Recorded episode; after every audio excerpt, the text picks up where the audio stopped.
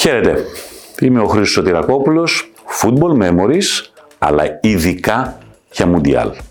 Όπως καταλαβαίνετε, δεν μπορεί να λείπει η ενότητα όταν έχουμε παγκόσμιο κύπελο.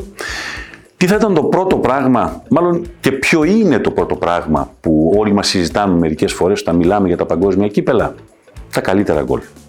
Ποιο είναι το καλύτερο γκολ των παγκοσμίων κυπέλων, ποια άλλα γκολ θυμόμαστε από τα προηγούμενα παγκοσμία κύπελα, τι θα λέγατε να κάνουμε ένα countdown από το 10 μέχρι το 1.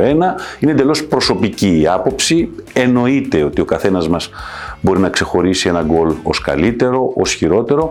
Αυτή την ε, δεκάδα την έχω βγάλει με δύο πολύ απλές ε, συλλογιστικές. Η μία είναι το γκολ να είναι πολύ εντυπωσιακό, να είναι μια ωραία ατομική ενέργεια, να είναι μια πολύ ωραία φάση, αλλά και αν τελικά αυτό το γκολ στην τελική του έκβαση είχε μια εξαιρετική συλλογική προσπάθεια επίσης, όπως θα δούμε σε λίγο. Ας ξεκινήσουμε από τον γκολ στη θέση νούμερο 10.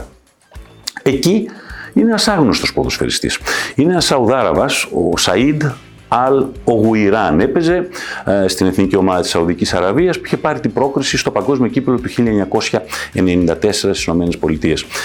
Ήταν ένα μάτς με το Βέλγιο, πήρε την μπάλα περίπου στη σέντρα, ξεκίνησε μια κούρσα, έκανε μια πρώτη τρίπλα, μια δεύτερη, μετά κάποια στιγμή τον ευνόησε και μια κόντρα, κάπου κάναν μια λάθος εκτίμηση Βέλγοι, τους πέρασε και στην ε, φάση έξω από την περιοχή, μπήκε, πάτησε μέσα στη μεγάλη περιοχή και σκόραρε. Ένα γκολ θα μπορούσε να θυμίζει το γκολ του Μαραντόνα φυσικά πάρα πολύ μεγάλη απόσταση και σε ποιότητα και σε δυσκολία. Ωστόσο, είναι ένα από τα ωραιότερα γκολ που έχουν σημειωθεί σε ένα παγκόσμιο κύπελο. Πάμε στην θέση νούμερο 9. Εκεί βρίσκουμε μια ποδοσφαιρική ιδιοφυΐα, τον Ντένις Μπέρκαμ, τον Ολλανδό. Είναι το μάτς Αργεντινή εναντίον Ολλανδίας. Είναι ένα μάτς στο οποίο τα πάντα βρίσκονται σε ισορροπία, είναι στο 1-1 το παιχνίδι. Είναι το παγκόσμιο κύπελο του 1998 στη Γαλλία.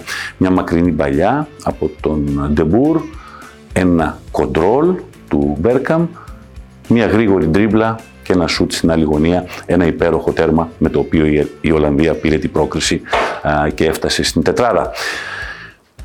Πάμε στη θέση νούμερο 8. Εδώ είναι αυτό που συζητάμε, να έχει ένα γκολ εξαιρετική οργάνωση από πλευράς των συμπεκτών.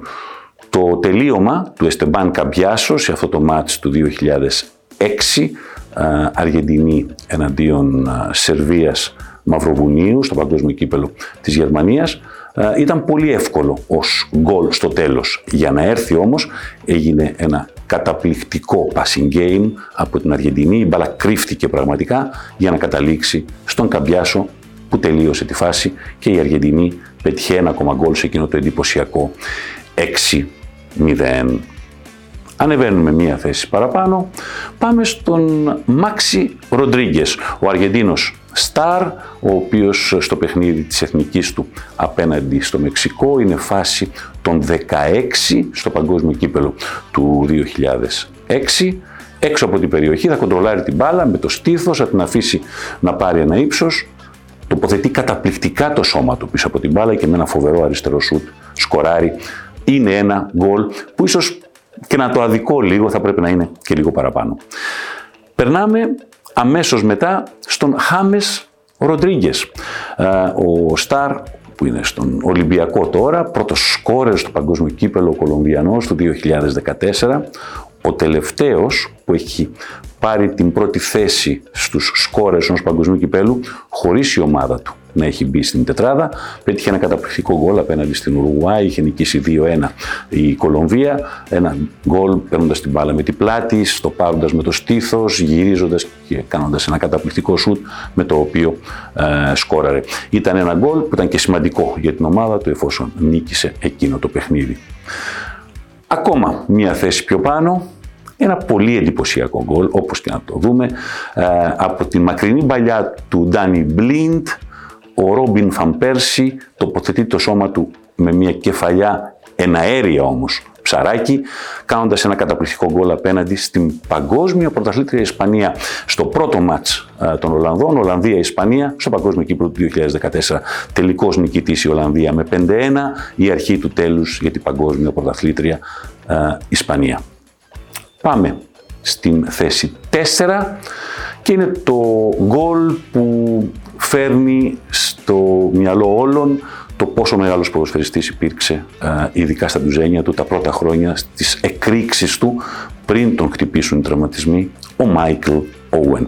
Ο Άγγλος νεαρός φόρ, τότε μόλις 18 χρονών, στο Παγκόσμιο Κύπρο του 1998, στη Γαλλία, σε ένα πάρα πολύ ωραίο παιχνίδι, που είχα και την μεγάλη τύχη να είμαι μέσα στο γήπεδο και να το δω ζωντανά το συγκεκριμένο γκολ.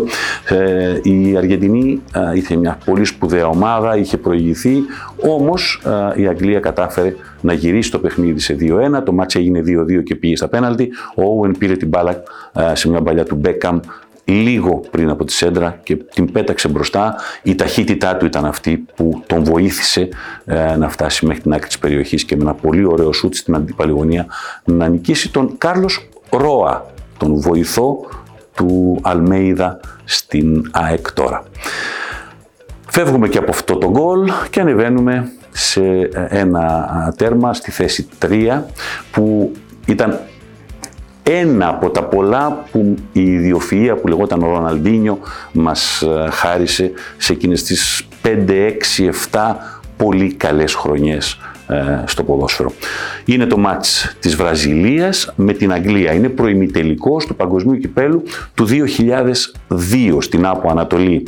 Ε, η Αγγλία έχει προηγηθεί με τον Όουεν, η Βραζιλία έχει σοφαρίσει 1-1 και ο Ροναλντίνιο με ένα φάουλ λόμπα βλέπει τον Σίμαν, τον τερματοφύλακα της Αγγλίας, λίγο πιο έξω από τη θέση του. Είναι ένα πάρα πολύ έξυπνο γκολ με το οποίο η Βραζιλία κερδίζει 2-1 προκρίνεται στα ημιτελικά και μετά θα κατακτήσει και τον τίτλο. Είναι η τελευταία φορά που η Βραζιλία έχει πάρει το παγκόσμιο κύπελο. Στη θέση νούμερο 2, ένα γκολ που αρκετοί από εσάς πιθανώς ε, δεν το έχετε ακούσει και ποτέ. Σε αυτή την περίπτωση ψάξτε το γιατί αξίζει το κόπο να το δείτε. Είναι και ποδοσφαιρικά ιδιοφιές και στη συγκεκριμένη στιγμή απέναντι σε μια ομάδα τόσο πλήρη όπως ήταν εκείνη η Ολλανδία των 70s πήγε να δώσει και μια τρομερή πρόκριση στην εθνική του ομάδα. Μιλάμε για τον Σκοτσέζο Άρτσι Γκέμιλ, στάρ της Nottingham Forest εκείνη την εποχή που μόλις είχε πάρει το πρωτάθλημα στην Αγγλία έχοντας ανέβει από την β' κατηγορία και αμέσως μετά τα επόμενα δύο χρόνια θα κατακτούσε και δύο φορές το κύπελο προαθλητριών Ευρώπης. Ο Γκέμιλ έπαιζε στην εθνική Σκοτία η οποία είχε πάει με μεγάλα όνειρα στην Αργεντινή στο Παγκόσμιο Κύπελο του 1978 ωστόσο μια ήττα στην Πρεμιέρα από το Περού με 3-1 μια κάκη στη εμφάνιση με το Ιράν στο δεύτερο παιχνίδι 1-1, την είχε φέρει αποκλεισμένη ουσιαστικά απέναντι από την πολύ δυνατή Ολλανδία, φιναλίστ το 1974 και που λίγο καιρό μετά, λίγες εβδομάδες μετά θα έπαιζε και στον τελικό και του Παγκοσμίου Κυπέλου το 1978. Τι χρειαζόταν η Σκωτία, νίκη με τρία γκολ διαφορά. Βρέθηκε και πίσω στο σκορ με ένα πέναλτι του Ρόμπι Ρέζεμπρινγκ 1-0. Ξαφνικά η Σκωτία ξύπνησε και άρχισε να ισοφαρίζει 1-1, να περνάει μπροστά στο σκορ με 2-1 και στη συγκεκριμένη στιγμή, με το μάτσα αν θέλει περίπου και 20 λεπτά, ο Γκέμιλ πήρε την μπάλα έξω από την περιοχή, έκανε μια προσποίηση. Οι Ολλανδοί έκαναν όπως πάντα τότε το τεχνητό offside, άρχισαν να τραβιόνται περίπου 6 με 7 παίχτες μακριά από την περιοχή τους. Πέρασε την μπάλα κάτω από τα πόδια ενός παίχτη, κάτω από τα πόδια δεύτερου παίχτη, μπήκε στην περιοχή και πλάσαρε τον Ολλανδό τερματοφύλακα, σκοτώνοντας για το 3-1. Είχε ακόμα χρόνο η Σκωτία να ολοκληρώσει μια απίστευτη ανατροπή. Δεν το έκανε. Αμέσως μετά ο Τζόνι Ρέπ με ένα μακρινό σουτ μείωσε σε 3-2 και έτσι προκρίθηκε η Ολλανδία. Αλλά αυτό το γκολ του Γκέμιλ έχει μείνει ιστορικό. Και έχει μείνει ιστορικό και για ένα έξτρα λόγο υπάρχει σε μία από τις καλύτερες ταινίες των 90s μέσα η αναφορά για το τι ήταν αυτό το γκολ για μια ολόκληρη κοινωνία όπως ήταν η Σκοτσέζικη στο Train Spotting. Πάμε και στη θέση νούμερο 1. Εκεί δεν νομίζω ότι θα έχουμε καμία διαφορά με κανένα σας. Diego Maradona, μετά το χέρι του Θεού, το περίφημο χέρι που δεν έπρεπε να μετρήσει, που σήκωσε πολλές αντιρρήσεις στον αγώνα με την Αγγλία, προημιτελικά του Παγκοσμίου Κυπέλου ε, του 1986. Λίγο πιο μετά όμως παίρνει την μπάλα, λίγο πιο κάτω από τη σέντρα, γυρίζει και μετά περνάει όποιον βρίσκει στο δρόμο του. Θα σκοράρει, περνώντας και το τερματοφύλακα της Αγγλίας. Είναι το γκολ του αιώνα, είναι το γκολ των παγκοσμίων κυπέλων. Είναι το γκολ και το οποίο ουσιαστικά απογείωσε την Αργεντινή για να φτάσει στην κατάκτηση εκείνου του τίτλου το 1986. Είναι και ένα γκολ το οποίο πάντα θα το έχουμε και το σημερινό παιχνίδι θα το έχουμε πάντα στο μυαλό μας ως την αποθέωση του Διέγκο Μαραντόνα και στο καλό και στο κακό. Ο α, διάολος και ο άγγελος μέσα στο ίδιο κορμί, ένας χαρισματικός ποδοσφαιριστής, ένας μεγαλύτερους, αν όχι ο μεγαλύτερος όλων των εποχών, που σε εκείνο το παιχνίδι με αυτό το γκολ έβαλε οριστικά και ε, μόνιμα το όνομά του στην ποδοσφαιρική ιστορία. Υπέγραψε για εμένα το ορότερο γκολ στην ιστορία του παγκοσμίου κυπέλων. Αυτά ήταν λοιπόν τα 10 καλύτερα τέρματα, προσωπική μου άποψη, στην ιστορία των παγκοσμίου κυπέλων. Πολύ σύντομα, Football Memories με άλλη ιστορία επίσης από τα Μουντιάλ.